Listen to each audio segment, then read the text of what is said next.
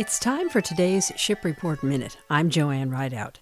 Today marks the return of cruise ships to Astoria for the fall season. The SMS Cruise Line's ship Regatta will arrive today at the port of Astoria around 10 a.m. Astoria has two seasons for cruise ships, spring and fall.